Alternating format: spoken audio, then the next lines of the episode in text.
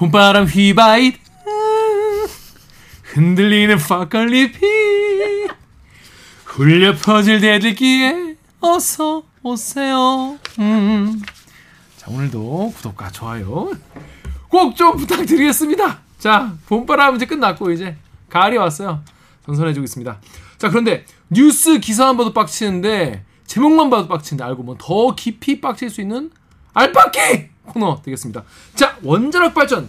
여러분 원전하면 요즘에 사실 좀 약간 이 제, 이게 어떻게 우리가 받아들여야 될지 위험해 보이기도 하고 뭐 정부에서 이거 아 이거 친환경이야 이 새끼들아 뭐 이- 이러니까 그냥 친환경 같기도 하고.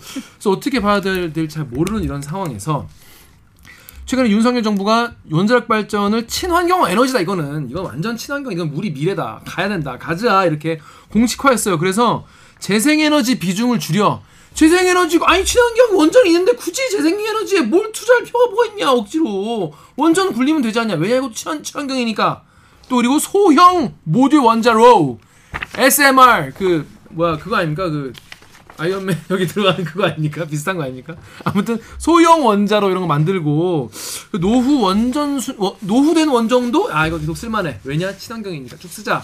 아나바다 그래서 고쳐 쓰자. 뭐 이런 거죠. 아, 그래서 이거를 이게 문제가 없는 건지 또 뭐 R200 이런 거에는 뭐 걸리지가 않는 건지 이게 우리가 진짜 큰일 나는 거 아닌지 한번 요거 관련해서 KBS에서 단독 보도를 한 기자가 한 분 계시고 또 원전하면 또 약간 좀 빠삭한 분이 한 분 계세요. 그래서 두 기자를 모시고 오늘 이야기 들어보도록 하겠습니다. 산업과학부의 서재희 기자 그리고 박대희 기자 안녕하세요. 안녕하십니까. 자기 소개해 주세요. 저부터 할까요? 아, 예, 예, 하시죠. 박대희 기자 워낙 유명하니까 저부터 하겠습니다. 산업과학부 KBS 산업과학부에서 과학 담당하고 있는 서재희 기자입니다. 반갑습니다. 주세요. 예, 저도 산업 같은 산업과학부에서 기업 쪽 담당하고 있는 박대기라고 합니다. 반갑습니다. 맞습니다. 네. 자, 여러분 이 원전 관련해서 서재희 기자와 박대희 기자 이번에 어, 단독 연속 보도를 썼어요. 그래서 이거 어떻게 쓰게 된 건지 요거 노후 원전 관련된 어, 기사인데 원전에 대해서 왜- 어떤 기사를 왜 쓰게 되셨는지부터 서재희 기자가 설명을 좀 해주시겠습니까? 일단 노원전의 수명 수명이 이제 음. 만료가 설계 수명이라고 하는데 설계 수명이 40년이죠. 보통 원자로를 설계하면 40년 쓰고 버리는 거예요, 그러면?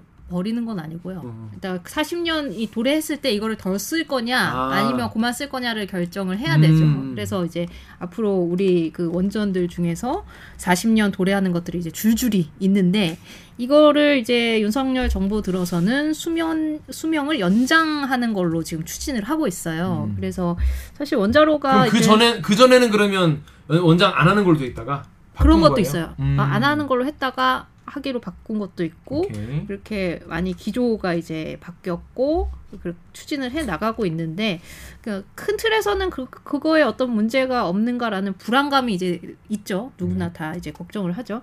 근데 구체적으로 어떤 원전에서 노 원전에서 갑자기 뭐 사고가 난다든지 멈춰 서는 것 자체가 이제 사고니까요. 사고로 인해서 멈춰 섰을 때 그게 무슨 이유 때문이었는지 이런 거를 좀 볼 필요가 있다라고 생각을 했고 이제 지금 국정감사가 이제 한참 진행될 거기 때문에 의원실에서도 음. 그런 거를 이제 들여다보고 있죠. 네. 그 우리가 뭐 영화 체 아니 뭐야 드라마 체르노빌도 있지만 실제로 정말 저 후쿠시마도 있지 않습니까? 바로 옆에 원전에 대한 이게 안전하다 그러니까 사실 안전하지 아- 않다라고 해서 사고 난 게 아니잖아요, 둘 다. 그렇죠. 그때 과학자나 정부들 다 안전하다고 했어요. 근데도 사고가 난거 아니겠습니까? 근데 그 피해가 정말 재앙에 가깝기 때문에 많은 분들이 굉장히 이건 원전은 최대한 안전하게 하자라고 하는 건데 최근 기사 중에 이런 게 있었어요. 노후 원전 안전 경고음. 그러니까 노후 원전이 위험하다. 재가동 승인 3개월 사이에 150회나 스톱한 적이 있다는 겁니다. 이게 이번에 나온 건데 이 정도로 뭔가 뭐 노후 원전들이 그러니까 150회 스톱됐다면 뭔가 문제가 있으니까 스톱된 거 아니겠습니까? 이게 스톱되는 원인이 다양한데 보통 스톱이 되면 이제 그 정비를 하죠. 조사를 하고 철저하게 정비를 해가지고 이제 다시 임계 승인을 하는데 그 뒤로도 그와 같은 문제가 또 발생하기도 하고 또 새로운 문제가 이제 발생을 하기도 하고요. 그리고 노원전이 멈춰서는 거는 굉장히 사실은 일반적인 음, 일이죠. 음, 음, 왜냐하면 모든 부품은 다 노후가 되게 돼 음, 있고 음, 음, 그러다 보면 이제 삐그덕거리는 거고요. 그래서 예를 들어서 원전이 그렇게 많다는 프랑스에서도 항상 어 일정 비율의 원전은 멈춰 서 있는 상태라고 하더라고요. 어. 계획 정비라든지 어. 아니면 뭐 이렇게 사고로 멈춰 서기도 하고요. 근데 사고라는 개념이 우리가 생각하는 그런 뭐 체르노빌 이런 사고가 아니고 어떤 예상치 못한 일이 발생해서 멈춰 섰다. 이러면 일단 사고라고 표현을 하더라고요. 그렇죠. 그래서 네이버에 CHMJ 땡땡땡님이 아니 고물차돼서 폐차시켜야 될 차를 자꾸 운행시키면 멈춰 서겠지. 폐기시켜야 될 원전을 자꾸 가동시키니까 저런 거지. 이런 큰일 나는 거 아니냐 이런 걱정이 있습니다. 그래서 서재 기자와 서재 기자 이제 취재를 해본 거예요. 아니 이게 이 이렇게 고장이 자주 나고 특히 이제 뭐 고리 사모기 이제 같은 경우에도 사고가 있었는데 이게 왜 이렇게 사고가 자주 나나 이제 뭔가 이게 아니 정비를 해도 우리가 아무리 오래된 차라고 해도 정비할 때 부품을 세핑으로 잘 바꾸고 뭐 잘 정비 잘 기, 닦고 조이고 기름 칠하면 꽤 오래 가거든요. 근데 왜 이렇게 사고가 잦나? 요걸 아- 봤더니 3년마다 교체할 부품 12년 방치. 이게 정확히는 정확히는 이제 3주기라고 하는데 어 그러니까 주기적으로 바뀌어야 될 부품이 안 바뀌고 있었던 거죠. 근데 그게 이제 따져 보니까 너무 황당한 이유인 거예요. 그렇습니다. 그래서 그 얘기를 들어볼 텐데 일단 고리 사모기 사고도가 그런 거였나요? 네네. 어떤 사고였습니까? 사고 설명해 주시죠. 고리 3호기가 지난해 7월 12일 날 갑자기 멈춰 섰거든요. 네, 네. 근데 그 왜 멈춰 섰나를 보니까 요거를 보셔야 되는데 나중에 네. 요거를 제가 네. 드릴 텐데 네. 이게 그 원자로가 있고 이게 원자로에서 그 가동을 하면 음. 증기가 증기 발생기를 통해서 이제 밸브를 거쳐 터빈으로 이렇게 가게 돼 그렇죠. 터빈을 돌리는 거 아니야? 네. 그래서 이 증기에 뭔가 문제가 있다 하면 밸브가 닫혀야 되죠. 닫혀요. 어. 그렇게 돼 있습니다. 그래서 다, 뭔가 문제가 있을 때 닫히는 게 음. 정상인데 밸브가. 이게 예상치 못하게 닫힌 거예요. 근데 그 이유가 뭔가 봤더니 그 밸브를 구성하는 부품 중에서 stem이라는 게 있어요. stem이라는 게 이거 stem이 있고 디스크가 있는데 음. 디스크가 이제 딱 내려가면 이제 밸브가 닫히는 거고요. 음, 음. stem이 이렇게 잡아주고 있는데 음, 음. 얘가 이제 손상이 된 거예요. 음, 음. 그래서 뚝 떨어지면서 이제 닫혀버린 아, 거죠. 갑자기. 닫혀버린 거. 어. 그러니까 이제 원자로가 자동 정지가 됐죠. 음. 이 압력이 갑자기 높아지고 이러니까. 그래서 스템이 그러면은 이게 왜 손상이 됐나 음. 따져봤더니 과거에 1993년과 2003년에도 고리 몇 톡인가요? 4호기랑 잠깐만 항상 헷갈립니다. 고리 4호기랑 2호기에서 똑같은 형태로 사고가 있었던 거예요. 어 이게 스템이 이걸 자- 안 잡아줘가지고 디스크가 틱 닫혀가지고 밸브가 네. 닫혀버리는. 네, 스템이 문제가 생기면서 스템이. 손상되면서 이렇게 뚝 다치는 그런 사고가 있었던 음, 거죠. 그러면 이렇게 사고가 똑같은 사고가 왜 반복되는가를 음. 보니까 그 당시에도 이제 그 사고가 나고 나서 이제 조사를 하고 대책을 세웠을 거잖아요. 그래서 대책을 세운 게 그 뭔가 이 스템을 손상시키는 그 고진동 구간의 출력을 최소화하자 이런 대책이 하나가 있었고 아니, 그러니까 어떤 진동 수가 오면은 이 스템이 마- 많이 네. 손상이 떨려가지고 되더라. 손상이 가니까 네. 그 진동수를 좀 피해 보자. 네네.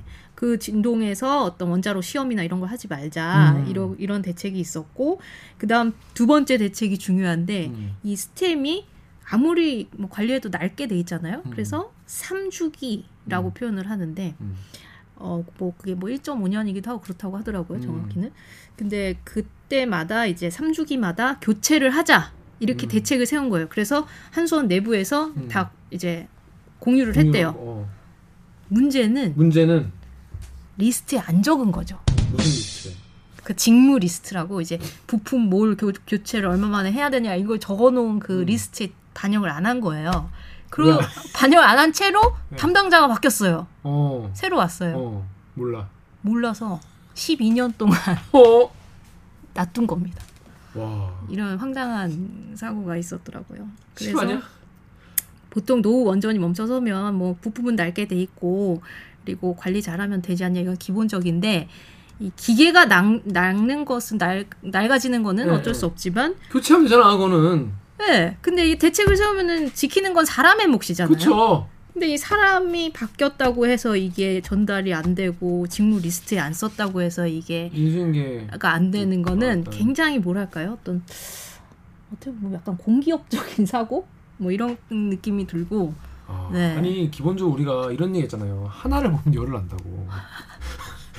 이게 이게 누구는 제가 전문가 아니고 모르겠지만 아 그 밸브 그거 그냥 뭐 증기 가는 거 막힌 거라서 별거 아니야. 그냥 다시 열어주면 돼라고 할 수 있지만 이건 이거라서 그런 거고 예를 들어 다른 것도 이런 식이라면은 뭔가 그렇죠. 안 지키고 있는 게 있을지도 모른다는 불안감. 사실 원전의 가장 큰 문제는 불안감 아니겠습니까? 그렇죠. 예. 그리고 이게 이 사고로 인해서 어떤 방사능 누출이나 그런 어떤 위험적인 그런 상황은 없었지만 잠재적인 그러니까. 위험이라고 볼 네. 수가 있어요. 전문가들한테 물어봐도 이게 계획된 상황이 아니고서 밸브가 차단되는 거는 분명히 오작동이고 음. 이런 오작동이 누적된다거나 하면 음. 정작 어떤 문제가 발생했을 때 대응력이 떨어질 수 있다라는 거는 거의 기본적인 상식선에서의 음, 음. 우려와 이제 음. 불안이잖아요. 음. 그래서 이제 한수원 쪽에서는 이게 어떤 그런 위험 상황으로 가지 않았다라는 거를 이제 당연히 강조를 하는데 아니, 당연한 얘기를 하고 있어. 네. 위험한 상황. 끝이죠. 큰일 나죠 그러면. 어, 그거는 위험한 상황이지. 네, 그거는 절대 안 되죠 그거는. 네. 그래서 근데 그것을 예방하는 차원에서 음, 음. 도- 관리가 자- 부실한 부분이 뭐가 있는가 이거를 좀 면밀히 들여다보는 차원에서 이런 취재를 하고 또 보도를 할 필요가 있다 이렇게 본 거죠. 맞습니다. 이렇게 중요한 얘기를 하고 있는 사- 상황에서 정유럽 기자가 도착을 했습니다. 우리 모두 정유럽 기자를 박수로 맞아주시죠. 박수. 네, 오셔. 들어서. 늦었어. 안녕하세요. 여기까지 걸어오다가 방금 걸어오다가 막 뛰는 거는- 오는 거 아니야? 들어오려고 아, 반가 반가. 거물 기자 두 분이 한꺼번에. 그러니까 지금 들었어요 지금? 네? 무슨 얘기 들었어? 지금 막 왔는데 어떻게 됐습니까? 아 그래요? 원자력 발전소에서 고장이 자꾸 나는 겨 몇 년째. 네. 근데 이게 이번에 또 고장이 난겨 작년 7월에 네. 왜 고장 났나 보니까 이거를 고쳐 이걸 고치기로 몇 년 전부터 이미 정해졌었는데 이게 인수인계가 안 돼가지고 후임자가 아, 몰라서 계속 아, 안 고쳐서? 교체를 안한거 조체를. 우리 둘이 체르노빌 본 지 얼마 안 됐는데. 너무나 무서운 거. 아, 그 드라마를 보셨구나. 왜 둘이 보는 거야? 아니 같이 보진 않았고 제가 보라고 네. 하도, 하도 보라고 무릎 그래가지고 꿇고 봐달라고 자꾸. 그거 꼭좀 봐달라 이거 잘 만든 된다. 다큐멘터리죠. 네. 아, 영화, 네. 드라마, 드라마. 드라마인데 이제 다큐적인 드라마. 너무 너무 네. 무서운데 이, 네. 이, 이 작품의 가장 큰 단점은 실화라는 것뿐이다. 네. 믿겨지지 않는. 네. 아무튼 네이버 댓글 11페이지 네이버 댓글 보시죠. 16페이지요? 11페이지. 11페이지 네이버 댓글을 지금 막 읽겠습니다. 네, 중간에 있는 거. 밑에 있는 거. 자, PCSK 땡땡땡님이 인재 사고 아우 한심하다. 다음에 네오님이 원전 기술은 완전하나 그걸 운용하는 게 불완전한 사람인 게 문제다. 더 문제는 한국 원전 마피아는 부패하기까지 했다. 일본 원전 사고를 낸 원전 마피아인 도쿄 전력 임원진 전원 무죄 받았다. 자 이게 우리가 수력 발전소가 고장났다고 엄청 무서워하고 그러지 않잖아요. 수력도 무서울 수 있죠. 물이 아, 그래요? 밑으로 쭉 내려오면은. 우리 그 수력은 좀 안 무서워. 덜, 덜 무서워, 덜 무서워. 실제로 댐이 이제 폭파된다든지 아, 균열이 간다든지 균열이 간다든지 나를 무섭게 하려고 사고를 키우고 있어. 거의 막 소행성 충돌을 막 걱정하고 그런 거 아니야? 그러니까 그 정도인데 아, 우리가 또 아니 비교죠. 외국, 외국에서 댐 무너지고 이런 경우들도 아 우리나라는 그러면 안 돼요. 그건 부실공사. 근데 그건 이제 공사 자체를 개판으로 지었을 경우고 이런 관리 소홀도 댐 폭파가 무너지고 그럴 때까지 갈 수가 있나요? 테러. 어, 테러. 관- 조심해야죠. 관리 소홀의 범위가 사실 예상하기가 어렵죠. 그렇죠. 네. 그, 다, 그 다른 발전보다 원자력 발전은 정말 그 이 재해가 너무 오랫동안 가고 광범위에 미치고 또 다른 나라에도 피해를 끼칠 수 있기 단 한 가지 이제 그 서재희 기자 말씀에 이제 약간 태클을 걸자면은 이제 공기업적인 사고 아니냐 음. 이렇게 얘기를 하는데 음. 저는 그렇지는 않다고 생각을 해요. 음, 이게 왜요? 이제 어 이게 사, 그러면 이제 민간 기업이면 더 잘할 것이냐?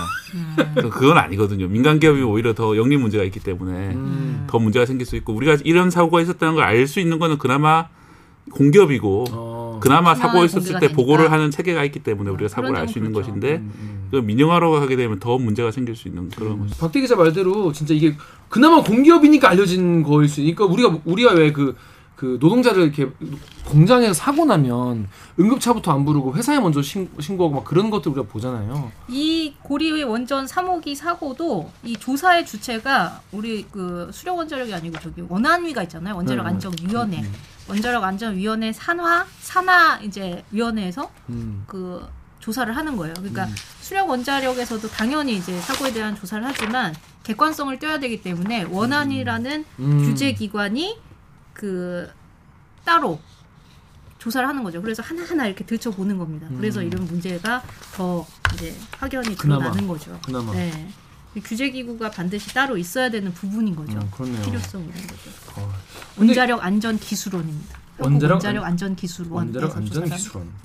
자, 그런데 아 이게 그러면 이게 그럼 제, 그럼, 그럼 지금 입장은 뭐 한수원 입장은 뭐예요? 그래서 이거를 한수원은 이미 이제 이게 드러나는 게 어떻게 드러나는 거예요? 그, 그 원자력 안전 기술원에서 음. 하나하나 이제 다 따져본 거예요. 음. 왜 이게 교체가 안 됐는지 12년 동안 교체가 안 됐더라. 이거를 어. 하나하나 따져보다 보니까 한수원에서도 이제 자체적으로 어, 어. 상세 보고를 했고 그 상세 보고의 과정에서 알고 보니 직무 리스트에 반영을 안 했고 담당자가 바뀌면서 그걸 몰랐다더라. 담당자가 바뀌면서 너무한다. 네, 그렇게 너무한다. 그건 인정을 하고 있습니다. 어. 한수원에서도. 그럼 앞으로 어떻게 하겠다고 또 앞으로는 이제 직무 잘하겠다. 리스트에 반영을 했다. 그리고 수년 전에 했어야 될 일인데 예, 교체를 다 했고 직무 리스트에도 반영을 했고 이제 반복되지 않겠다 이렇게 음. 근데 아까도 말했지만 전 사실 그거는 좀 부족한 것 같고 지금까지 다른 게 뭐가 또 직무 리스트에 있을 수 있잖아요. 불안하죠. 네. 그거 한번 쫙 검토해봐야 되는 거 아니야? 해봐야 되고 이제 그리고 전문가들은 그런 얘기를 하죠. 그 직무 리스트에 사실은 더 철저히 하려면 누가 빠뜨렸는지까지 어, 어. 조사가 들어가야 된다. 네. 이런 얘기를 하는데 뭐 거기까지 들어간 것 같지는 않고요. 음. 일단 재발되지 않도록 이번에는 확실하게 반영을 했다. 음. 이 선에서 지금 마무리가 된 것 같습니다. 그렇습니다. 이 국민들은 진짜 불안할 수밖에 없는데 그뿐이 아니라 지난주 MBC 보도 따르면 월성원 원전 1호기에서는 방사능 오염수가 새고 있더라 이런 보도도 있었어요. 우와. 클리앙의 옥시엔님이 월성 원전 1호기면 경주잖아요. 섬나라 오염수도 문제인데 우리나라도 이 저런 상황이면 어떡하냐 아이고 그러는데 저 근데 아까 말했다시피 네. 저 처음에 말했다시피 이제 윤석열 정부가 어, 원자력이 친환경이다. 원전 엄청 좋아하죠. 옛날에는 이거 막 원- 원전하면 이렇게 막 마스크 마스크에다가 뭐 회골이거나 뭐 방사능 막 그렇게 있으니까 위험하다 이런 이런 의미잖아요. 근데 이제 이걸 이제 그래서 이제 유럽에서는 이제 원전 기술 줄이고 이제 친환경 에너지 재 어, 그런 에너지 쪽 재생 에너지 이런 쪽으로 가고 있는, 있- 있는 추세인데 이게 아니다 이것도 친환경이다라고 정부가 선언을 한 거예요 우리 정부가 그래서 요거에 대해서 감론을박이 있습니다 네. 물론 누구는 아 원전 깨끗한 에너지 뭐 우리도 깨끗한 에너지라고 알고 있잖아요 깨끗한 에너지 그리고 그 지금 뭐 원전을 빼면은 대한민국 전력 수요가 되게 줄어들고 워- 전기값이 올라가니까 서민들은 피해 볼 거다 뭐 이런 말씀도 많이 하시는데 여기 댓글 여기 한번 네, 고배드림에요. 고무대하님이 뭐 나라이님이 딴 나라 가서 원전은 친환경이고 안전한 에너지원이라고 한번 말해보지 그래. 그토록 친환경적이면 각자 고향에 친환경 에너지 원전 한 개씩 만들던가. 그렇게 친환경적인 원전에서 나오는 각종 원전 수들은 안전한 거지. 그걸로 쌀도 씻어 밥하고 국도 끓여 먹고 그래라. 익스터미나누트스님이 저게 울나라에서만 저지랄을 해서 뭐라 하고 해외에서 인정해줘야지. 근데 이런 비속어가 나가는 또 되는 뭐 저, 저희가 한 게 아니니까요. 어, 고품격 그래도 이좀 이런 기사 보면 유럽 연합에서도 근데 네. green taxonomy 원전 포함했으니까 우리도 괜찮다 이런 댓글도 많이 있었어요. 그래서 걔들이 모자 짱짱걸님도 이제 친환경 원전 저거 EU 기준인데 이거 사실 좀 빡세게 빡세긴 하다. 그 기준 다 충족하는 기술 자체가 아직 개발도 안 됐다 그런 얘기도 있는데 일단 그린 텍소노미 유럽 연합에서도 뭐 원전 뭐 친환경이라고 했다라고 하는데 이게 뭐 차이가 있는 겁니까? 이게 그 어떤 일정한 조건들 특히 이제 그 폐기물을 어떻게 할 것인가에 음. 아, 대해서 폐기물이 제일 예, 예? 그런 것들 다 합쳐가지고 이렇게 할 수밖에 없는 그런 사정들이 있어요. 음. 왜냐하면은 사실 유럽 같은 경우에는 오랫동안 그 러시아의 파이프라인 가스에 많이 의존하고 있었는데 지금 뭐 푸틴이 이런 상황이라 가지고. 오늘 또 보니까 이제 네. 기사 보셨겠지만 터졌잖아요. 네. 그 누가 터트렸는지는 모르겠지만 러시아가 터트려서 가능성도 제기되고 있는 상황인데. 러시아가요? 예. 러시아니 뭐 미국인이 뭐- 왜냐하면 이제 공급 그 시장을 혼란스럽게 하, 는 쪽은 러시아이기 때문에 아. 그렇게 되는 상황에서 이 원전 아니고는 유럽에서는 지금 답이 없는 상황이거든요. 없으니까. 그래서 지금 유럽도 이제 탈원전을 하려고 하다가 다시 지금 돌아오고 있는 그런 고민들이 이제 텍소노미에 녹, 녹여져 있는데 음. 사실 그 저도 이제 이상적인 상황이 되면은 원전 없이 친환경으로 그러니까 모든 걸 재생에너지로 하는 게 맞다라고 생각이 들어요. 음, 또 우리나라 재생에너지 지난 5년 동안 되게 열심히 했거든요. 음, 열심히 한, 한 결과가 지난해 7.5%입니다. 음. 전체 발전 중에 7.5%. 그 많이 늘어난 추- 거기 한, 한 건가요? 예, 아니 많이 늘어나지도 않았어요. 음. 그, 그 지난 5년간 정부 이전에는 4%이 정도였거든요. 음, 정말 열심히 했는데 그0.3% 포인트 올린 거예요. 음. 이게 진짜 어려워요. 그러니까 늘리는 게. 이게 기술 때문에 어려운 거예요? 아니면 부지 땅값 때문에. 땅값 때문에. 어. 네, 한국은 땅값 비싸잖아요. 땅값 때문에도 네. 그렇고 그리고 재생에너지를 그 늘리기 위해서 시설을 많이 설치한다 하더라도 이게 친환경이라는 게 이제 환경적인 영향을 많이 받잖아요. 그래서 유럽에서도 문제가 된 게 풍력 발전 이런 것들이 해상 풍력 발전 이런 것들이 예상했던 그 전력 양을 생산하지 못하는 음. 경우의 수가 되게 많아진 거예요. 특히 기후 위기가 오면서 음. 이 예상했던 것과 아, 달리 그치. 발전량이 이제 떨어지니까 재생 에너지를 왕창 늘렸던 국가들 위주로 더 에너지 위기가 심해지는 어. 거죠. 이게 이제 말씀을 드리자면은 그 재생 에너지 가장 큰 단점이 간헐성이라고 있습니다.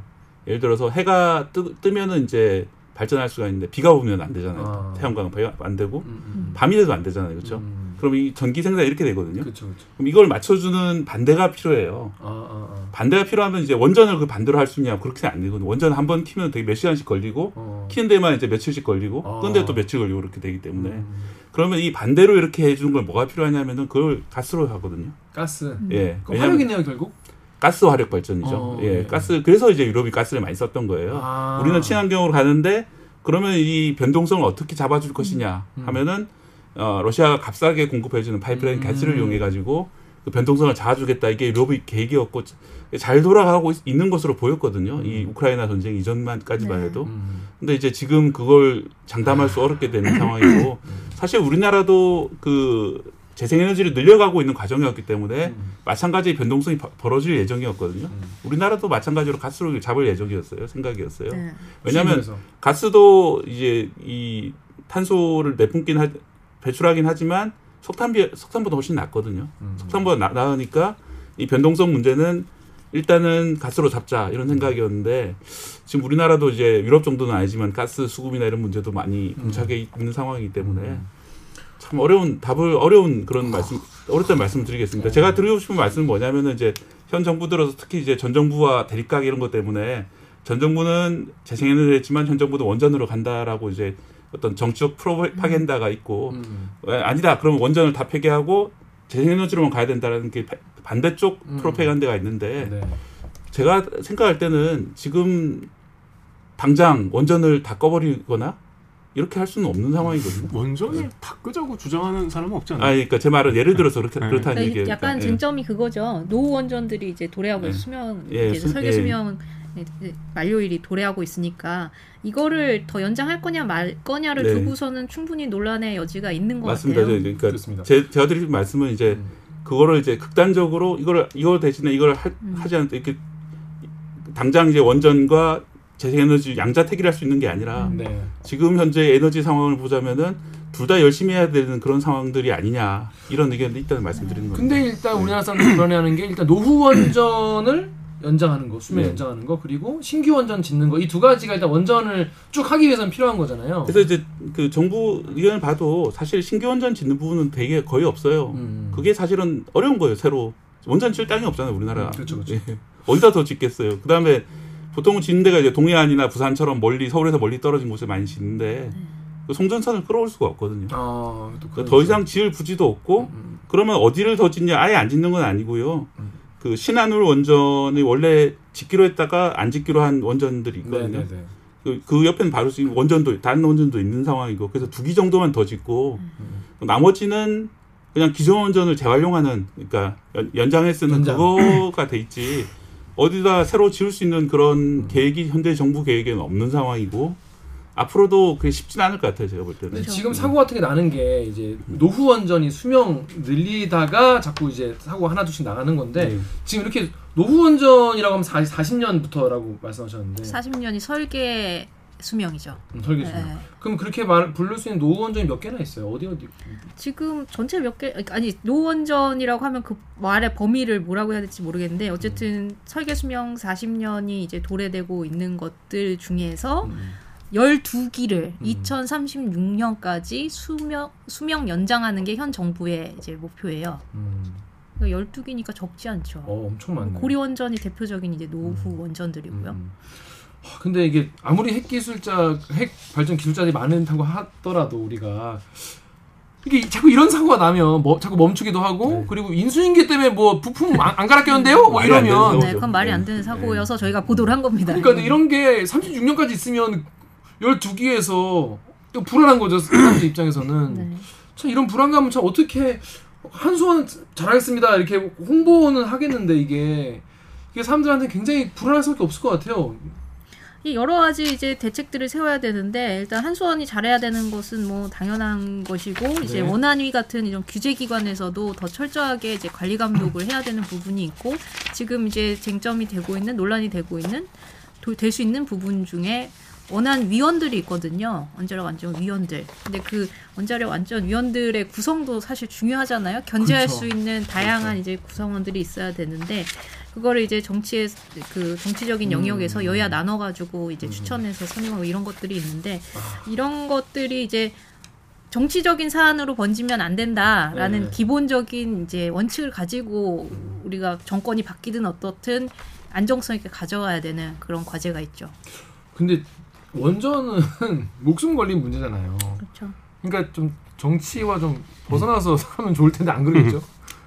에너지가 너무 정치화돼 있어서 그러니까요. 참 마음이 그게 아픈데요. 문제입니다. 제가 저를 서류 하나 들고 와봤어요. 이건 좀 원전 얘기는 아니고 네. 재생에너지 문제인데 이게 이제 작년 11월에 산업부가 낸 자료인데요. 네.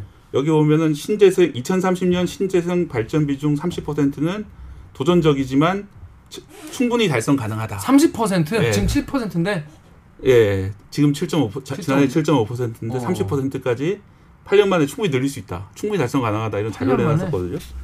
근데 이게 불과 9개월 뒤인 올해 8월 지금 지난달에는 에, 과다한 수치다 그게 과다한 수치고 21.5%도 적극 노력해야 달성 오. 가능한 수치임 이렇게 적었어요. 그래서 이게 사실은 정권이 그 사이에 바뀌었긴 하지만은 공무원들은 똑같은 공무원들이거든요. 다 직업 공무원들인데 이제 9개월 전에는 충분히 달성 가능하다고 아. 지금 와서는 어, 과다한 수치고 이 그보다 훨씬 30%에서 훨씬 낮은 21%도 적극 노력해야 가능하다. 아, 실, 실제로 예. 그 원자력 관련한 이제 일을 하고 있는 예. 공무원 분들이 직접 제가 만나본 분들도 솔직히 좀 혼란스럽다라고 어, 말씀을 어, 하세요. 그러니까 정, 정권이 바뀌면서 이게 기조가 확 바뀌니까 음, 음, 음.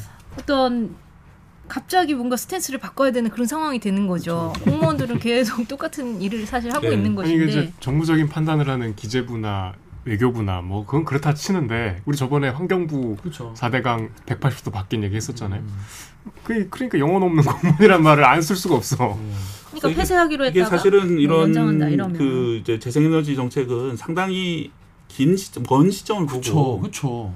사실 원자력도 사실 먼 시점 봐야 되거든. 하나 지면 이제 음. 40년씩 쓰고 하기 네네. 때문에 그렇게 가야 되는데 이게 이제 뭘 하느냐에 대해서 너무나 정치화 너무 저- 정치화돼 있어서 그 점이 좀 안타까운 것 같아요. 와 이거 정권마다 네. 예를 들어 정권이 계속 바뀐다고 치면 네. 계속 이게 바뀌었다 바뀌었다 그러니까요. 이게, 된다. 이게 뭐 짓다 말다 그렇게 할 것인지. 수명 수명 연장해 네. 마라 해 마라 이럴 어. 수는 없잖아요. 어. 그래서 이게 좀 이렇게 좀 그런 정치를 내려놓고 어 좀 더 많은 그 전문가들 그리고 시민사회 이런 사람들이 음. 머리를 맞대고 이런 것들은 좀 정치에서 벗어나 가지고 우리 사회 앞날이거든. 제가 볼 때는 우리나라는 에너지 빈국에 속하고 음. 안타깝게도 재생에너지를 해상 풍력은 좀 가능성이 있다고 하는데 그것도 사실은 입지를 찾기 어려워요. 왜냐하면 음. 반대하시는 주민들도 많이 계시고 하기 때문에 그래서 그런 재생에너지는 근데 이게 이제 지나간 일이 아니라 어떻게든 해야 되는 상황이거든요. 왜냐하면 지구가 지금 이렇게 아프고 이러는 상황이고 다름 아닌 기업들이 하기를 원해요. 삼성이 최근에 2050년까지 100% 재생에너지를 사용하겠다 발표를 했거든요. 그래서 삼성전자가 뭐 자선 기업이어서 그렇게 하는 게 아니죠. 그거는 전 세계적인 추세이고 2050년이 되는 순간 되는 시점에서는 재생에너지를 쓰지 않고서는 더 이상 사업을 영위하기 어려운 그런 그렇죠. 여건들이 만들어지고 있기 때문에 그런 거거든요. 그리고 한 가지 또 짚고 넘어가야 될게 음. 노원전 수명 연장하는 게 물론 이제 잠재적인 불안성 불안 불안감을 높이는 측면은 있지만 전 세계적으로 봤을 때 제가 그 수치가 정확히 기억 안 나는데 네. 전 세계 원전의 일정 부분은 40년 지난 원전들이 지금 계속 가동이 되고 있어요. 그게 음. 우리나라라고 해서 이례적으로 수명 연장을 하는 게 아니고 음. 40년 이상 설계 수명이 40년일 뿐이지 이게 부품을 교체하고 이렇게 관리를 해가면서 더 많이 쓰는 거는 상당히 일반적인 일이에요. 근데 이렇게 뭐 하기로 했다가 뭐 뒤집고 막 이렇게 한다거나 이런 이런 식으로 사람의 실수에 의- 의해서 막 부품을. 갈아야 되는데 그러니까 안 갈고 그 이건 40년이라는 게 40년 되면 무조건 닫아야 되는 그런 거는 아니고요. 음. 처음부터 개념이. 네네네. 그 다음에 이제 그 연장 심사를 하고 보관 공사를 해서 어느 기한만 10년 정도만 이렇게 연장할 수 있는 그런 식으로 운영이 되고 외국도 마찬가지입니다. 그 네. 운영되는 방식. 삼각김밥 유통기한 같은 거네요. 상하집밥은 근데 반드시 썩잖아요. 근데 자동차 같은 경우에는 엔진만 생산하면 다른 음. 그렇죠. 부품을 교체하면서 엄청 오래된 자동차 있으니까. 안전하게 타시는 분들도 계시잖아요. 그 그렇습니까? 차 네, 제 차는 썩었잖아. 16만밖에 안 탔어요. 16만이면 이쪽에서는 말도 못 꺼내요. 30만 이런 차 많습니다. 택시. 아그 16만밖에 안 탔어요? 음, 음, 근데 한 20년 되지 차의 연식은 20. 음. 공, 07년식이니까 07년식이면 15년 15년, 20년 안 됐어요. 훌륭한 관리를 잘했나 보네. 관리할 게 없어. 아니 적게 탔네. 네. 아니 뭐 자 많이 안 타니까요. 그러니까 지금 대안이 막 지금 아까 말한 한국의 그런 노후된 원전이 문제다. 하지만 원전은 친환경이다. 예를 들어서 그러면 새로 짓자. 근데 지을 데가 없어. 좁아. 비싸. 그래서 이게 나오는 게 SMR 소형 모듈 원자로 아니겠습니까? 네. 모듈이란 게 막 꼈다 붙였다 할 수 있는 게 모듈이잖아요. 그렇죠. 이제 모듈, 그러니까 SMR이 그대로 small modular reactor 약자인데 네, 네, reactor가 이제 반응로기 때문에 보통 원전을 reactor라고 부르는데요. 아 반응이라서 reactor구나. 예, 리액션. 핵 반응이 일어나니까 안에서 네. 그래서 이제 SMR인데 이게 여기 뭐, 댓글 읽고 갈게요. 예. 뽐뿌의 해적파님이 SMR 이거 개발에 문제 많아 이거 이거. 방패 물질 나오는 게 대형과 동일하거나 더 많을 수도 있다. 이 원전이 괜히 대형화된 게 아니야. 이게 효율도 낮고 음. 많이 방패- 배우신 분이네. 방패 물질은 더 많이 이거 왜 수- 추진해야 되냐? 미국처럼 땅이 넓어서 송전선 깔리기 하나 진짜 그건 또 아니고 우리나라는 그냥 시원하게 대형이 많다. 네. 대형이 많. 그나마 방폐 물질 보관할 데가 경주밖에 없어 더 늘리기도 곤란한 상황입니다라고 얘기를 하시는 분도 계시고 또 루리웹에 소실은 소울 실버 소울 실버 하시는 분이구나. 소울 실버 하시는 분이 SMR은 미래 에너지로 저, 에너지로 적합한 거 아닌가 매우 너무 궁금하다. 이게 완전 차세대 에너지라 하는 핵 융합이 나오기 전까지 기존 원전보다 안전한 일체형 소형 원전으로 좀 버틸 수 있다 이런 얘기가 있어서 잘 너무 궁금하다 이런 네. 말씀하셨는데 어떤 겁니까? 한마디로 소형이잖아요. 그래서 지금 그 커다란 이제 보이는 고리 원전, 신고리 원- 원전들은 1기가와트 정도 출력이거든요. 1기가. 1기가와트. 1기가 어느 정도냐면 우리나라 전체가 보통 100기가 정도 됩니다. 어 1%를 예, 원전 하나가 이제 1%씩 하는 거예요. 우리나라 사실 원전이 가동되는 게 20몇 개 정도 있거든요. 음. 그래서 한 20% 정도를 20% 원전이 담당하게 되는 건데 딱 떨어지네. 딱딱 떨어지죠. 그러니까 네. 이게 사실은 뭐 1.4도 있고 0.6도 있는데 대충 1이라고 칩시다. 음. 그러면은 일자리가 사실은 일자리를 만든 이유가 그 정도 크게 돼야지 경제성이 잘 나와요. 음. 그래서 이제 1을 만들어놨는데 문제는 이게 후쿠시마 사고처럼 터지면 난리가 나는 거잖아요. 네, 뭐 네. 15km 대피하고 30km 대피하고 이런 상황이 벌어지니까 아 그러지 말고 한 10분의 1 정도 되- 작은 걸 만들자. 작은 걸 만들면 설령 사고가 나더라도 대피되는 면적이 훨씬 더 적을 것이 아니냐. 음. 그래서 이제 한 0.1짜리 어. 이런 이런 걸 만들자는 의견이 나온 거예요. 걸 10개 만들어야겠네. 그런 그렇죠. 똑같은 출력은 10개 만들어야 되기 때문에 비용이 더 들어가죠. 그래서 이제 modular 방식으로 똑같은 걸 찍어내듯이 10개를 만들면은 음. 좀 비용도 좀 아낄 수 있지 않냐. 뭐 음. 그래서 이제 small modular가 돼버린 것인데 그 들어가는 부품들도 이제 modular 방식으로 이제 동일한 걸 이제 이렇게 여러 거 끼워 쓸 수 있도록 이렇게 만들 만드는 식으로 됩니다. 음. 자, 그런데 이게 문제가 뭐냐? 문제가 많아요. 그러니까 이- 장점은 뭐냐면 안전한 더 안전할 수 있다. 사고가 나더라도 그 정도까지 후쿠시마 같은 참사는 안 사고가 난다. 참사까지 예, 날수 참사가 안 날 수. 있다. 그다음에 이제 실제로 들어가는 연료 인계 질량이나 이런 것들도 훨씬 적기 때문에 그 사고가 이제 훨씬 더 빈도적으로 낮아질 수 있다, 있다라고 합니다. 그러니까 안전성에서는 예. 안- 안전은 확실히 좀 나은 거예요 예. 대형보다는. 그런데 문제가 뭐냐면은 이제 일단 아무도 이걸 써본 적은 없어요. 아. 다들 이제 이러지 않을까 생각을 하고 있는 상황이고 갖고 안 돼. 미국에서 지금 뭐 좀 추진하고 있는데 네. 아, 이렇게 만들어 놓은 데가 없어요. 어디서 추진한다고요? 미국에서 미국에서? 네, 추진을 하고 있고 아 미제야 미제 기본적으로. 예, 하고 있는데 또 미국이 왜 이걸 추진하냐 하면은 사실은 미국은 쓰리마일 원전 사고라는 좀 안 좋은 사고, 원전 사고, 큰 사고를 겪은 다음에 신규 원전 짓기가 되게 빡빡해졌거든요. 음. 주민들이 워낙 반대하고 뭐 이렇게 음. 돼서 결국은 이제 신규 원전 건설을 거의 포기한 상황, 몇십 년 동안 포기한 상황이었는데 걔들은 핵, 핵 잠수함이나 그다음에 핵 항공모함 계속 만들고 있어요. 그렇죠. 원자력 항공모함 만들고 있잖아요. 거기 들어는 원전이 작은 원전인 거예요. 아 그게 SMR?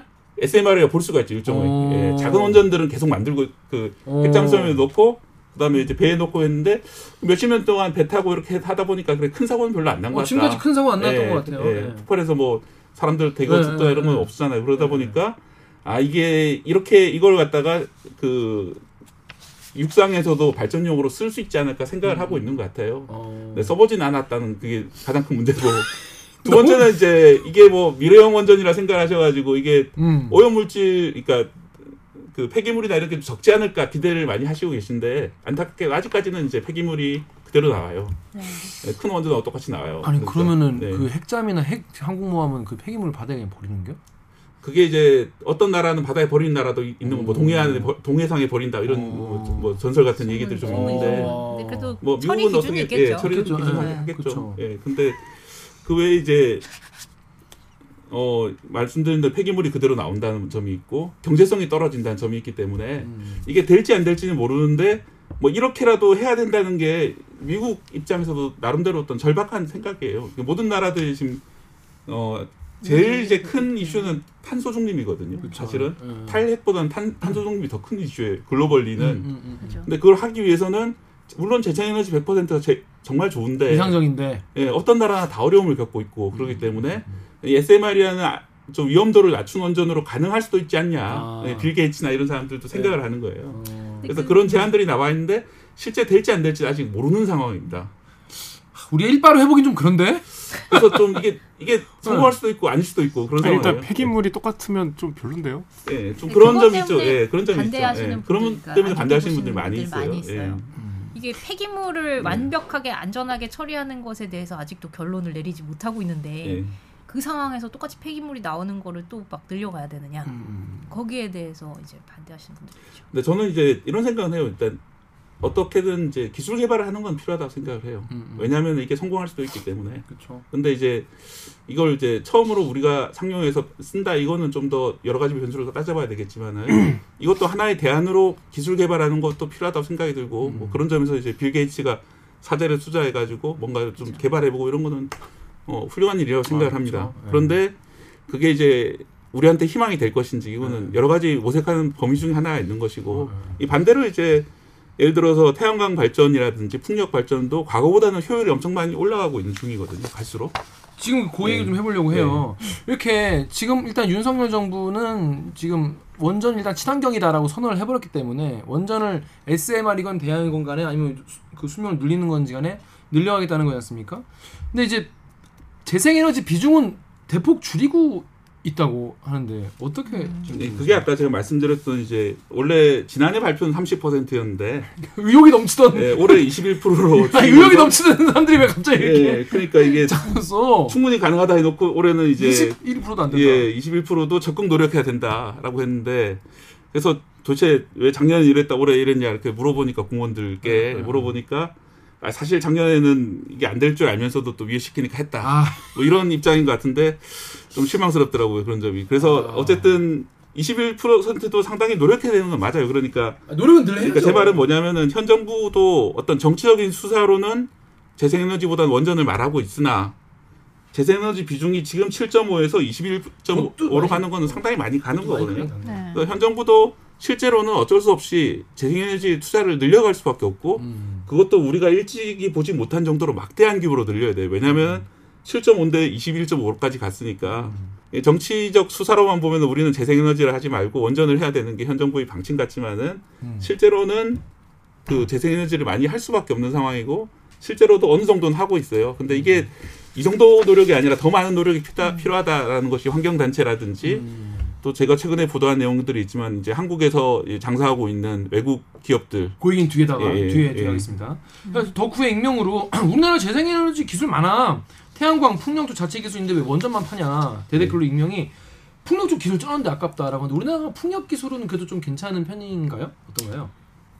쪽 기술 괜찮은 편 아닌가요? 근데 네. 이제 기업들이 그- 있, 있죠. 풍력도 있고 사실 태양광도 뭐 이렇게 기업 이름 구체로 말씀드릴 수는 없지만 네네. 그런 기업들이 있고요. 한때 막 그리고 기억도 있죠. 효율도 저는 태양광이 초창기 효율이 엄청 낮았던 걸 기억을 하고 있는데 상당히 많이 올라가 있는 상황이고 우리나라 기업들이 어, 태양광 업계에서도 상당히 꽤 괜찮은 뭐 선두주자들 중에 하나이거든요. 그렇기 때문에 어, 이 효율이 좀 올라간다면 옛날처럼 어, 이렇게 좀 비효율적인 그런 태양광은 아니지 않을까 생각을 하고 있고요. 최근에 이제 또 정부에서 그 태양광 비리 수사를 하고 있는데 저는 비리가 있다면 수사가 돼야 된다고 생각을 해요. 음. 비리가 있다면 그 썩은 그런 건 잘라내야 되지만은 이 태양광 자체라든지 풍력 자체는 어떻게든 우리가 뭐 100%는 할 수 없지만 어, 그 중요한 비중으로 가져가야 되는 것이 필요한 상황이고 정부도 일단 일단 내부적으로 알고는 있어요. 근데 이제 음. 어떤 광고 이제 프로파간다를 할 때는 좀 다른 문제이기 때문에 그렇게 가는 것 같아요. 음. 그래서 이제 삼성도 이미 2년 전에 미국, 유럽, 중국에서는 아리백을 달성했어요. 미국, 중국, 아, 유럽의 공장에서 예, 공장에서 달성했는데 뭐 사람들이 이제 중국 같은 경우는 그렇게 과연 재생에너지 100%돼 이렇게 생각을 하시겠지만은 거기도 이제 사실 재생에너지 열심히 하고 있어요 중국도. 맞아요. 예, 그렇기 때문에 달성을 했어 2020년에. 그리고 나머지 전 세계에 있는 나머지 공장에서는 2027년까지 달성하겠다고 그럽니다. 우리나라는 아까 말씀드렸듯이 우리나라도 하겠다. 그 삼성전자 한국에 있는 공장도 하겠다고 하는데 무려 2050년 가야 하겠다고 했어요. 2050년이요? 예. 23년이 남았죠. 우리나라는 네, 좀 안타까워요. 아, 그-. 우리나라 그래서 풍력 발전소 이거 이런 것도 되게 짓기가 어려우니까 해상 풍력으로 많이 것인데. 돌리고 있잖아요. 음. 그쪽으로.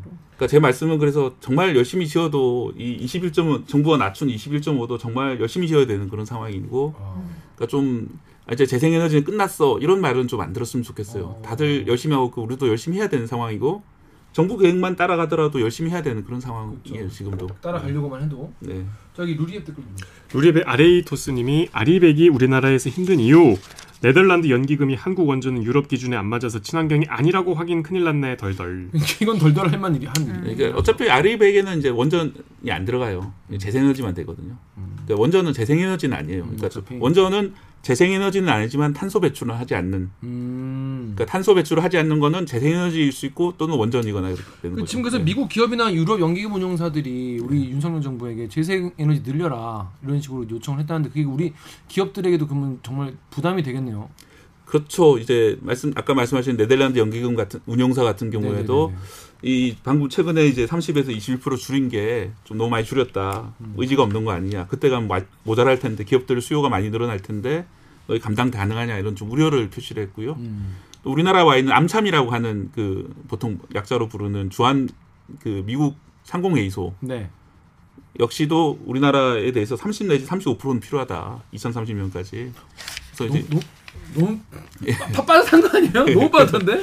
그래서 이제 그런 걸 하고 사실 SK나 LG 같은 기업에서도 갈수록 그 아리백 동참하는 기업들이 늘어날 테고 그렇다 보면 현재의 그 재생에너지 속도로는 좀 그 역전될 수 있는 거 아니냐, 못 따라가는 거 아니냐 이런 걱정을 많이 하고 있는 상황이고요. 음, 그런 상황입니다. 그렇습니다. 네. 열심히 해야 되는 상황이에요. 재생 열심히 해야 되는 네. 상황. 이 원전이 위험하다는 인식, 불안하다는 인식도 이- 있겠지만 현실상 지금 아예 다 셧다운할 수는 없는 상황이고 우리나라가 재생에너지 뭐 쉽지 않다, 땅도 좁고 뭐 하지만 안 할 수 없는 상황이고 참 이래저래 다 어려운 어려운 문제. 상황이에요. 네, 저도 이제. 그 커뮤니티 같은 데 돌아다니다 보면은 우리는 이제 원전으로 해야 돼. 아니야, 우리는 원전이 아니라 재생에너지로 해야 돼. 이렇게 네. 완전히 첨예하게. 하거든요. 근데 이제 아까 그 정인욱 기자 말씀하신 것처럼 지금 당장 끄자고 할 수도 없는 것처럼 그러니까 지금 당장 원전을 그러니까 재생에너지를 그만두자고 말할 수 있는 사람도 없을 거예요. 음. 그래서 제가 볼 때는 어 이제 장기적으로 가장 이상적인 형태는 원전이 아니라 재생에너지지만은 음. 그것이 좀 어려운 끝까지 단계까지는 버티려면 예, 둘다 지금 잘해야 될, 될 수밖에 없는 그런 그런데 상황이다. 빼먹고 말이죠. 빼먹고 이러면 리스트에 안 써서 리스트에 안 써서 12년 동안 안 하면 어떡해. 실화입니까? 담당 공무원은 사실 좀 혼나고 말 거 아니에요. 예, 아니 그 제대로 혼나야죠. 그 그러면. 제대로 혼나야 돼, 진짜. 누구 잡을 일 있어? 그렇습니다. 이게 원전을 근무하시는 분들은 좀더 경각심을 가지고 긴장감을 가지고 일해 주시길 바라겠습니다. 진짜 일반 이- 이 시민들 입장에서는 너무 무섭네요. 웃을 일이 아니요. 예, 맞아요. 예. 저희도 방송하는데 특히 이제 재난 방송 이런 거는 굉장히 긴장하면서 하잖아요. 네, 이게 맞아요. 사람 목숨이 달린 문제라고 음. 여기기 때문에 마찬가지로 이런 부분에서도 그런 사명감이 굉장히 푸- 필요한 부분인 것 같아요. 음. 나의 나태함이 음. 어떤 사람들의 안전을 위협할 수 있다라고 나태함이 하면 아니고 조직적인 무능함 같은데 이거를 그렇게 걸레지 못한 건? 그렇습니다. 아, 참 걱정이네요. 이렇게 시민들이 불안에 떨지 않게 앞으로 잘 부탁드리도록 하겠습니다. 자, 오늘 박대희 기자와 서재희 기자. 왜냐 이게 쉬운 이슈가 아니기 때문에 네. 이제 머리가 두 개 필요했어. 두 명의 제가 원안위를 출입하고 있고 음, 음. 박 기자가 한국 수력 원자력을 또 아. 그러니까 양쪽의 둘 입장- 다 이제 걸려 있어, 얽혀 있어요. 그렇구나. 네. 그러니까 약간 좀더 보완되는 그 두 개의 이제 설명해 줄 수 있는 기자가 필요, 뭐- 필요 해서 이렇게 두 분 모셨는데 오늘 녹화 어떠셨는지. 아, 너. 너무 저는 박대희 기자 있어서 또 든든했고요. 어려운 부분인데 그 즐거웠습니다. 카카오 이후로 처음 아니신가요? 맞아요, 카카오 이후로 엄청 작- 오랜만에 작년 오신 거네. 이맘때쯤이었던 것 같은데. 아 그밖에 안 됐나요? 네, 카카오 1년 전에 하- 국감 앞두고 막 했었죠. 박 기자도 한 말씀 해주시죠. 아, 예. 저 오랜만에 불러주셔서 감사드리고요. 정혁 기자가 좀 더 일찍 왔으면 좋았을 텐데. 아, 저 많이 늦었, 10분 늦었는데. 전혀 따라오지 못하고 있잖아. 지금. 뭔가 좀 그 의견이나 정혁 기자 의견도 좀 말씀해 주셨으면 좋겠다 생각이 들었어요. 아, 저는 좀 듣는 역할이었어요. 전현 기자는 뭐야 텍소노미에 대해서 어떻게 생각합니까? 텍소노미 기네요. 근데 평소에 약간 원장에 대한 불안감은 늘 있는 정도. 저는 좀 있어, 좀, 어. 좀 부정적인 인식이 많았죠. 음, 음, 음. 하지만 우리가 지금 그냥 뭐아 원전 안 원전 안돼 무서 무서워 다 없애야 돼 이럴 수 있는. 다더 이럴 수 현실적으로는 어려우니까 가장 안전하게 듣다 보니까 이게 푸틴이 참 여러 가지로 민폐네. 엄청나게 아, 지금 그 얘기를 제가 안 그러니까 해, 했는데. 해 빨리 빨리 해 네. 빨리 푸틴은 아, 가스관이 상황이, 가장 상황이 큰 장난이. 아니에요. 그게. 내가 역할을 했네요. 어 진짜 네, 그게 제가 이제 그 지금 독일에 살고 있는 어떤 공무원한테 얘기, 얘기 를 들었는데 네. 독일에 사는 공무원한테 왜 어떻게 얘기를 듣죠? 어, 전날 전에 들었어요. 사실 네. 기사로 쓰긴 좀 그렇지만 이제 전 전에 듣기는 이렇게 들었습니다. 지난달 전기 요금, 가스 요금이 140만 원이 나왔다. 140만 원 한 달에 140만 아니, 원. 지금 영국은 몇 백만 원씩 기사가 많이 나와요. 나오고 그 혹독한 네. 겨울이 지금 140만 원 어떻게 140만 원이 나올 수 있지? 그러니까 노- 밥을 먹을 것이냐 난방을 할 것이냐를 선택해야 되는 문제래요 영국 같은 데는 독일도 그게 심하다고. 예. 하더라고요. 네. 그 10배가 뛰었대. 10배가. 이제 원래도 그- 비쌌는데 10배가 근데 벌써 이제 10배가 더 뛴 거야. 예. 겨울은 아직 닥치지 않았는데 네. 벌써부터 그런 그래서 거죠. 이건 그래서 이제. 유럽이 사실은 탈원전 특히 독일, 독일은 탈원전 아주 강조했던 국가인데 음. 에너지 난이라는 게 그렇게 힘든 거예요. 그래서 제가 이제 자신 있게 당장 탈원전 합시다 이렇게 말하기가 좀 어려운 그런 상황인 거예요. 어. 예, 정말 힘든 거예요 에너지라는 거는. 독일 같은 나라가 네. 적극적으로 그 이제 러시아 가스를 가스관을 통해서 많이 비중을 늘려가던 상황에 이 러시아 전쟁 터지는 바람에 완전 난감해진. 그리고 노, 노드스트림 실제로 지금 터져버렸잖아요. 네. 네. 두 군데 다. 그러니까요. 그게? 가스관이 되게 여러 개 있긴 해요. 그 네. 한쪽으로만 가는 게 아니라 유럽 음. 가르, 가르치는 여러 가지 관이 있긴 한데 그래도 그런 것들이 터지고 있다는 건 상당히 좀 위험이 되는 상황이고 영국도 사- 상당히 가스에 많이 의존했거든요. 맞아요. 영국도 재생에너지를 많이 발전 비중이 되게 높았기 때문에 아까 말씀드린 이런 걸 맞춰가려고 이제 가스를 많이 의존을 했는데 그래서 영국 같은 경우에도 지금 엄청나게 올라가 있고 음. 전기요금, 가스요금이 그래서 독일 같은 경우에는 어, 수영장 온도를 5도 낮추기로 했답니다. 그래 수영은 수영 좀 수영장 예. 수영은 좀 덜해도 뭐. 예. 그리고 밤에는 도시에 이제 불을 다 꺼버리고 아 그건 좀 위험하겠다. 예. 신호등도 도심 지역이 아니면 신호등 꺼버리고 신호등은 있어야 되는 거 아니야? 예, 그리고 프랑스 같은 경우는 에펠탑을 자정 이후에 심야 시간에 꺼버리는 식으로 좀 아. 하고 있고요. 어, 베르사유 궁전도 이제 심야 야간에 이제 조명을 안 하는 식으로 아. 바꾸고 있습니다. 그래서 이 전기 에너지가 전 세계적인 위기인 것 같고요. 유럽은 지금 에너지 때문에 난리고 네. 중국은 부동산 때문에 난리고 음. 또 우리나라도 경제 상황이 안 좋고 그래서 춥고 그래서 국내 정치 상황을 보면은 이렇게 전 세계가 좀 위기에 빠져 있고 우리나라도 뭐 주가도 많이 폭락하고 환율도 지금 난리인데 이 정치인들이 좀 이런 데 관심을 더 많이 가져야 되는 게 아닌가 제발요. 생각합니다. 예. 제발. 그렇습니다. 자, 여러분, 전 답답한 이야기인데 정부가 알아서 잘하겠죠? 눈썹 아주 그냥 알아서 잘 못한 하면서 케이스를 지금 취한 걸로. 아, 그 유럽의 에너지 위기가 되게 남 얘기처럼 들리실 수도 있는데 이게 남 얘기가 결코 아닌 게요. 우리한테 오던 그 가스가 그쪽으로 이제 갈 수도 있는 어, 거거든요. 그치, 그치. 유럽은 주로 러시아에서 가스 간을 통해서 이제 들여오고 있던 거를 대체하려면 이제 LNG를 이제 음, 음, 음. 가져가야 쭉 되잖아요. 가요. 근데 네. 우리 같이 LNG를 많이 수입해서. 예, 어. 수입해 쓰는 그 나라는 가- 제가 이제 그 항적을 추적하는 사이트가 있어요. 네. 배가 이제 그 가스를 실은 가스를 배가 싣고 이 우리나라로 오다가, 오다가 방향을 유럽에서 가격이 너무 올라가면 방향을 틀어요. 예, 돈을 더 준다니까 우리나라로. 오다가 퓨 이렇게 해가지고 예. 가는 거죠. 돌려 돌려. 예. 네. 다시 이제 저 유럽 쪽으로 트는 이런 경우들이 많이 더블, 생겼는데 더블, 따더블, 따더블. 정말로 그런 경우 무전으로 들어오는 거죠. 지금 따블이래 이러면 따블이야 그러면 가는 거야? 예, 다시 가는 너무한다. 거죠. 우리가 더 이제 에너지 확보하기가 어려워지고 네. 이렇게 다 와, 근데 이제 다만 이어지면 진짜 힘들겠네. 예, 지금 뭐 유럽 같은 경우에 가스요금 10배 됐다 이런 보도를 많이 보셨을 건데 우리나라는 아직 가스요금 10배가 안 됐잖아요. 그쵸. 그 이유는 뭐냐면 우리나라는 20년씩 장기 계약을 해놨어요. 음. 80% 정도 물량은 20년 장기 계약이 돼 있기 때문에 음. 어 그거는 이제 그렇게 급등을 하진 않아요. 장기 계약할 때 조건이 뭐냐면은 유가에 연동을 시켜 놨거든요. 어. 올라도 유가만큼만 오르는 거죠. 어. 근데 나머지 20%는 시가대로 하기 때문에 어, 상당히. 올라갈 수 있는 그런 구조. 와 무서운 상황입니다. 그런데 그런 상황에서 정부가 알아서 잘 하기를 기대하는 마음을 보기 좋게 배반한 우리 공무원분들 잘 좀 부탁드리겠습니다. 자 그러면 오늘 방송도 참여 방법 알려드리면서 마무리하겠습니다. 기자님들 저희 대들기는 매주 수목 이번 주는 목금인가요? 그러네요. 유튜브 팟빵 아이튠즈 팟티 네이버 오디오 클립에서 업로드됩니다. 저 서재희 박대기처럼 대들기에서 보고 싶은 기자 혹은 다뤄졌으면 하는 기사가 있다고요? 방송 관련 의견은 인스타그램, 유튜브, 팟빵 계정에 댓글을 남겨주세요. 구조할 부탁드려요. KBS 뉴스 좋았어. 또 만나요. 안녕. 고생하셨습니다. 되게 소리 안 나왔으면 큰일 났다. 클라스는 이거 어려워서 못하나 이거 혼자서.